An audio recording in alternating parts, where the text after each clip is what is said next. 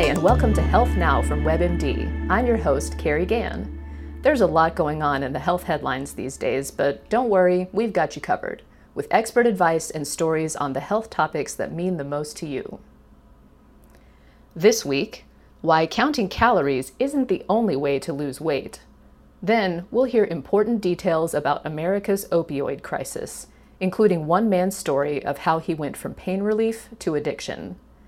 And does social media have different effects on kids' emotional health? Find out what parents can do about it. Finally, with our tweak of the week, everyone is a winner. That's all coming up. If you're working on losing weight, you may dread the thought of counting your calories and skimping to slim down. But a recent study in the Journal of the American Medical Association says that it may not be the only way to do it. In the study, there were about 600 overweight adults who either followed a low carb or low fat diet. And the researchers encouraged both groups to choose healthy, high quality food like whole grains and fresh fruits and vegetables, and to stay away from processed foods and those with added sugar. And after a year, both groups ended up in about the same place. The low carb group lost about 13.2 pounds, and the low fat group lost 11.7 pounds on average. And both groups had improvements in blood pressure and body fat too. Now, it is important to keep in mind that there's no one diet that works for everyone, and counting calories is actually an effective way to slim down. But the bottom line from this study is that you may not need to focus on that alone. You may have better luck if you think more about eating healthy, high quality foods and staying away from junk and processed foods.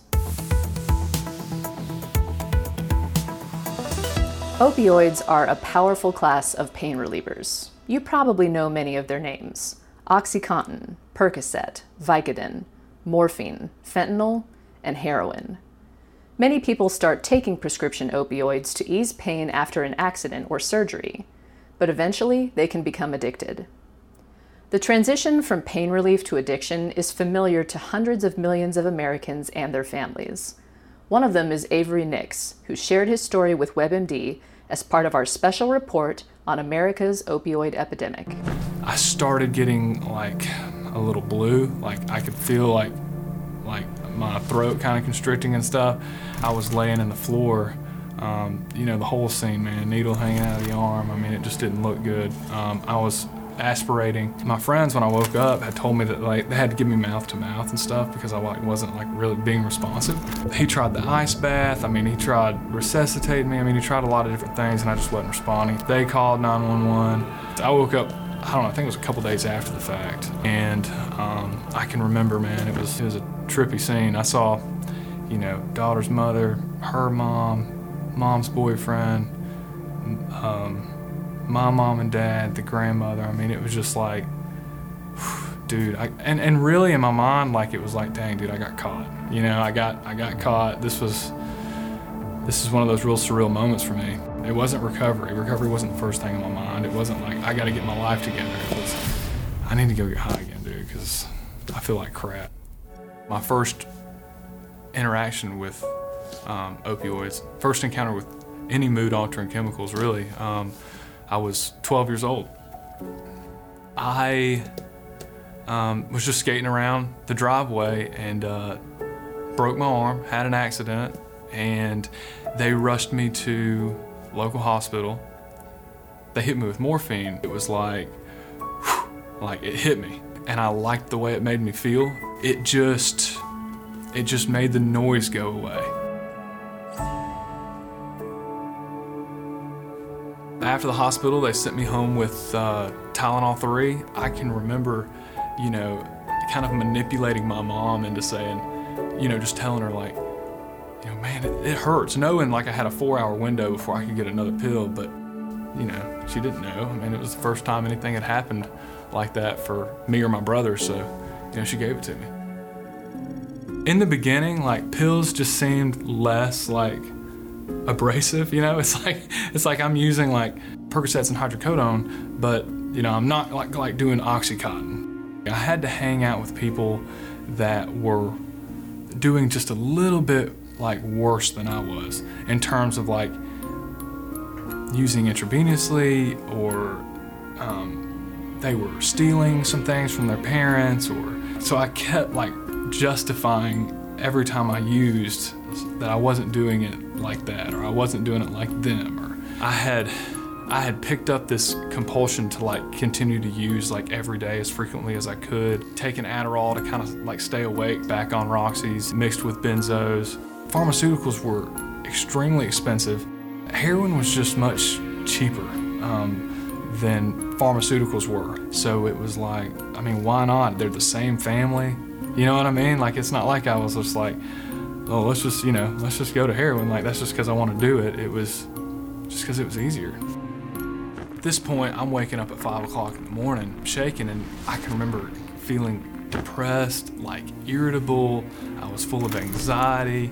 Um, my face was twitching. Um, I was a little shaky, and I just knew I didn't feel good. That was my first experience with withdrawals. This tape just keeps like playing over and over again of like, you know, you need to do something like now to change the way you feel. I was feeling alone and I felt like nobody could understand like me and what was going on with me. I was finding myself in more treatment centers, uh, residential uh, sober living environments. I was finding myself kind of in and out of jail, it occurred to me that my disorder has was really starting to progress. It was either recovery or it wasn't. So now I am a recovery coach for the Georgia Council on Substance Abuse. In the same hospital um, where I experienced my overdose, I get the opportunity to be there for others that are just waking up from an overdose. And I get to experience what it was like for me, like on the regular basis, and just how hard it was. And, and, and really, like, it strengthens my own recovery to, you know, have walked through what I've had to walk through and, and still, like, be here, you know? Like, I'm so much more grateful for my life now than I ever was back at 17. For that, I am grateful. That was from WebMD's special report on the opioid crisis. It's really an incredible report. I hope everyone will check it out. And we wanted to learn a little more about the topic from Aaron Sheinin. He's our senior news editor at WebMD, and he was one of the people who put the report together. Hey, Aaron. Hey, how you doing? I'm doing all right. I know you guys covered a lot of ground in this report. It's really amazing. You talked with recovering addicts, you talked with people who live with chronic pain, you talked with the director of the National Institutes of Health, and former Congressman Patrick Kennedy. Give us an idea of the scale of this problem. I know people hear the term opioid epidemic, maybe they're not real sure on exactly what it Sure. means. Give us there were some pretty sobering statistics in the report. Give us an idea of what's going on. Yeah, I mean, it's the the problem is really as as wide as the entire United States. I mean, it's it's massive. It's sometimes hard to get your your arms around, which is why we tried to help our readers understand a little bit more. I mean, we can start with the number 115. That's the number of people that died every day in America in 2016 from some kind of opioid overdose. Wow. Now, these aren't all people who go to get prescription drugs from their doctors and, and abuse them. They are um, that can include um, heroin addicts on the street who've maybe never taken an opioid as a prescription, but they're all in the same class of drug. Right. So you've got that. Um, you know, 100 million people uh, in America with long-term pain who need some kind of help. There's more than 200 million pres- active prescriptions in this country right now for opioid pills. Wow. That means that that's almost that's more than enough for every adult in the United States to have their own bottle of pills at home. Oh my goodness. But the number of people in chronic pain, like I said, is only about 100 million. So people are getting multiple prescriptions. They're, they're sometimes doctor shopping to try and get more of these pills. Um, and it's costing the country not just in, in blood and the people who are dying and, and the tears from their families and stuff, but it's, it's a financial ruin for the country too.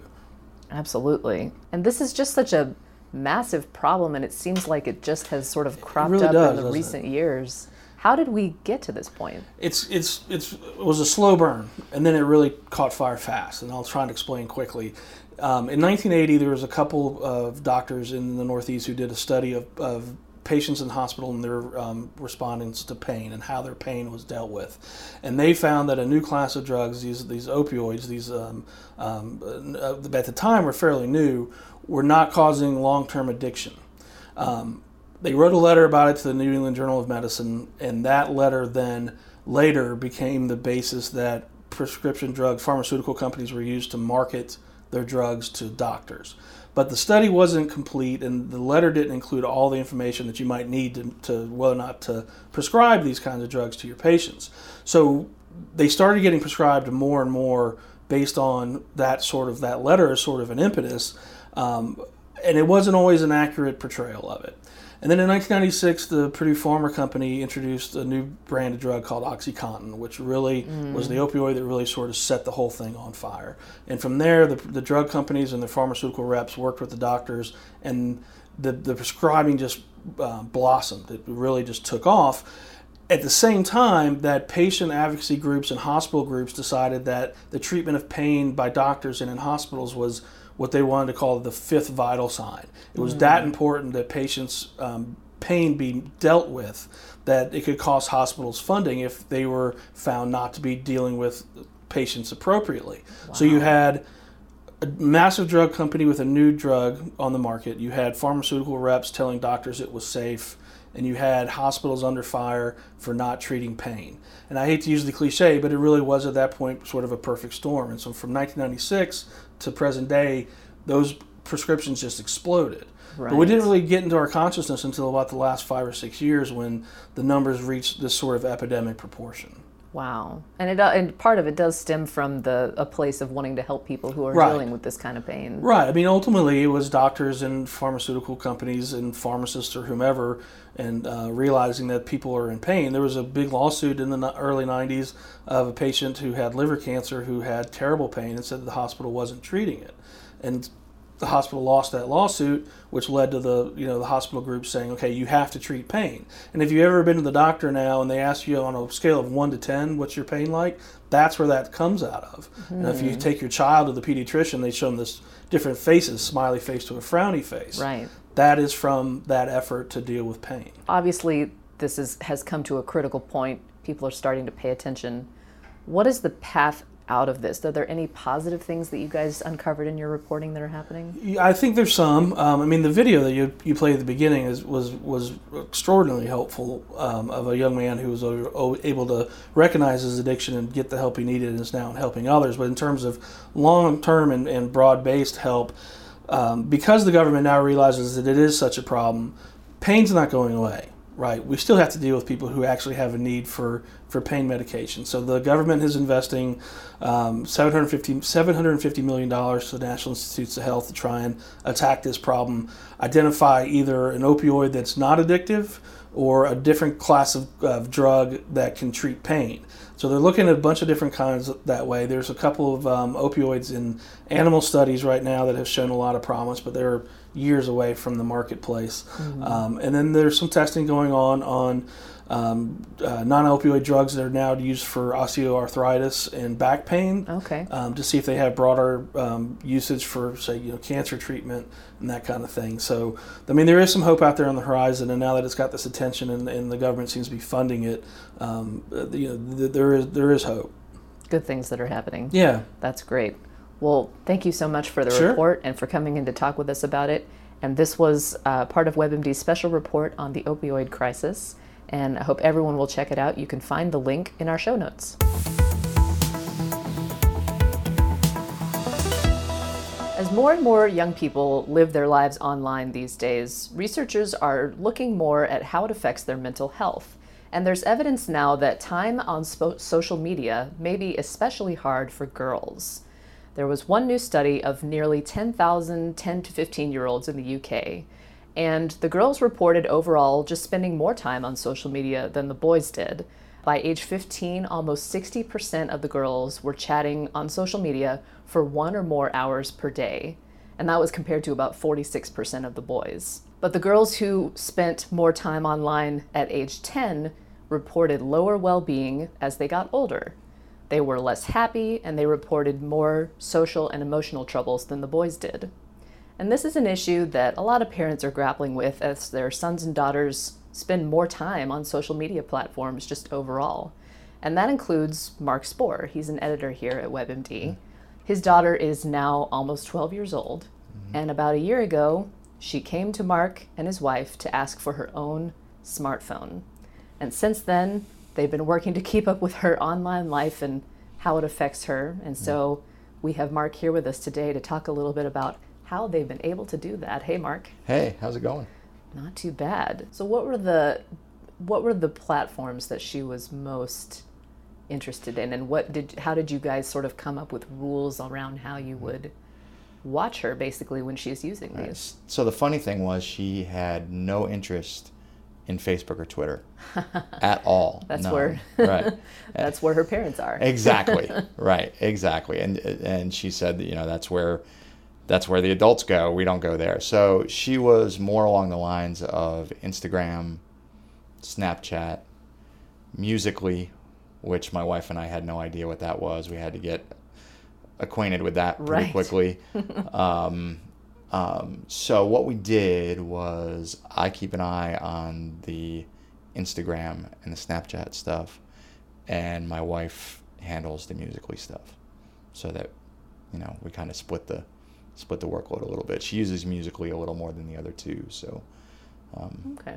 yeah. So, what were some of the rules of the road? Like, did you sit down with her and have this discussion, or did just kind of see how it unfolded naturally? We did. We sat her down and we said, look, if you're going to use these things, number one, we need to know your username and your password. Um, you need to make your accounts private so that whenever anybody, you know, wants to follow you, you know, we have to take a look at it. You have to actually know the person. You know, all the things that, you know, they seem like common sense now, but you know, it's it's stuff where a lot of a lot of folks can really get tripped up. Um, so Especially with the newer things that you're maybe less familiar with. exactly, Yeah. like I had to get acquainted with Snapchat. I had no, I didn't have Snapchat. no interest in Snapchat. No. Yeah. um, so there was a little bit of homework that we had to do about how it all works, you know, and my daughter's a goofball. So, I mean, there's not really a lot that, thankfully, for right now, I mean, she's 11, she's going to be 12 soon. There's not a lot of that kind of stuff that we have to deal with. I mean, there was, I can think of one time, um, she was one of the teams she was on, one of the girls left the team and then decided to start blowing her former teammates up on on musical.ly and Mm, yeah. and tearing them down a little bit and Gotcha. you know that their videos weren't good or anything like that so that became a you know a moment to sit down and go look you know this kind of stuff's out here you know know that you know this stuff can happen and you know if it does you need to you know flag us down let us know this is happening before you know and also to say look you know some some kids are just that it's just what they do Right. it's the same thing that we dealt with as we were kids the only difference is now it's a different platform Right. and now everybody can see it Mm-hmm. right so it's the bullying is a lot it's like bullying with a megaphone right Right. so you just have to make sure that they know that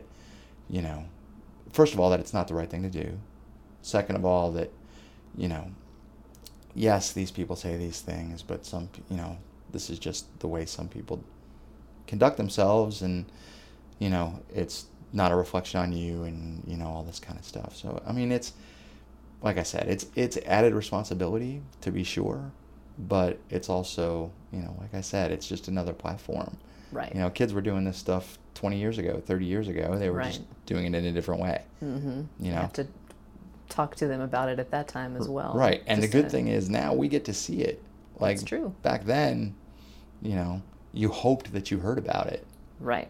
you know That's a good perspective. I like that. yeah So, when it comes to sort of you know these these instances where maybe somebody's you know there's bullying going on or perhaps other things that your daughter's dealing with, how do you and your wife keep tabs on how social media sort of affects her state of mind or her self-esteem? Like, are you are you trying to ensure that she has a positive experience, or are you just sort of teaching her how to handle a bad experience, or is it both? it's more along the latter like if mm-hmm. because we don't want to we don't want to scare her. Mm-hmm. we don't want to like say oh all this bad stuff can happen and you really need to be because then all of a sudden she's going to be like you know hands off and she's going to want to run away from it Sure. and i don't think that's right either right i mean this is this is a big part of the times we live in and you know you need to be able to you need to be able to handle it so i think it's more along the lines of if we see something crop up and thankfully in a year we've seen just that one incident really. The rest of it is just goofy pictures and goofy videos and, you know, all that kind of stuff. Um, but, you know, we, we tend to think of it like if something bad happens, just, you know, sit down and talk and figure it out. And, and, and our daughter's really good about talking through that stuff too, so far. Gotcha. Um, like I said, it's still kind of early in the ball game. I figure I got about six months before, you know, before things start to go down a different take path. a turn. Yeah. Gotcha. well, lots of great advice and a great perspective from somebody who's right in the middle of it. Thanks so much, Mark. Absolutely, my pleasure. It is important for parents to know what their kids are up to online, and you don't have to turn yourself into a spy. The first step is usually just to talk to your kids about social media and show an interest in their online lives. Check in regularly, see who their friends are, and teach them to be responsible when they're posting and chatting. And make sure they know to talk to you or another trusted adult if they see things online that make them feel bad or uncomfortable. There are a few basic safety rules for social media that all kids and parents should know. Make sure the privacy settings are on for each platform your kids are using, turn off the location services, and talk to your kids about never friending people they don't actually know. But what other steps can you take to ensure that social media isn't harming their mental health? Number one, tell your kids to take a moment always to think before they post something and about all the people who could see it. Could be friends of friends, grandparents, future bosses. Plus, make sure they understand that once they post something, it is out of their control. Number two, just be respectful. Make it clear that it's never okay to post mean or embarrassing things about other people. And number three, this is really important. Help your kids take time away from social media and any screen every day. They should turn off all devices an hour before bed and keep screens out of their bedrooms. And make sure they have enough time for other things that are good for their health and self esteem, like getting outdoors, a hobby they love, getting enough exercise, and getting enough sleep. But what happens if you find that your kids have seen something inappropriate or upsetting online, or even posted it themselves? Don't panic. Have a calm, open talk with them about what you saw. If your kid did the posting, whether it was mean comments or inappropriate photos, take them through the possible consequences of their actions. If they're the ones being bullied or harassed, talk to them about what's going on and then work together to find a good solution. Sometimes you'll need to talk to their school if it's really serious, but in other cases, you may be able to just support your child and let the situation play out naturally. Now it's time for our tweak of the week. This is one simple thing you can start today to make your life healthier or happier. This week, take a minute each day to write down something good that happened to you or something that you accomplished. It could be big, like you ran a marathon, or it could be small, like you got out of bed 10 minutes earlier than normal. Whatever it is, you can write down these wins in a note on your smartphone or keep a list in a journal. Writing down these accomplishments is a good way to practice gratitude and to work on keeping a positive outlook. Both are great for your mental and emotional health. So give us a try and let us know how it goes. You can share with us on Facebook, Twitter, or Instagram. That's all for this week. Thanks to everyone for joining us, and thanks to everyone who's subscribed to the podcast so far. Talk to you next week.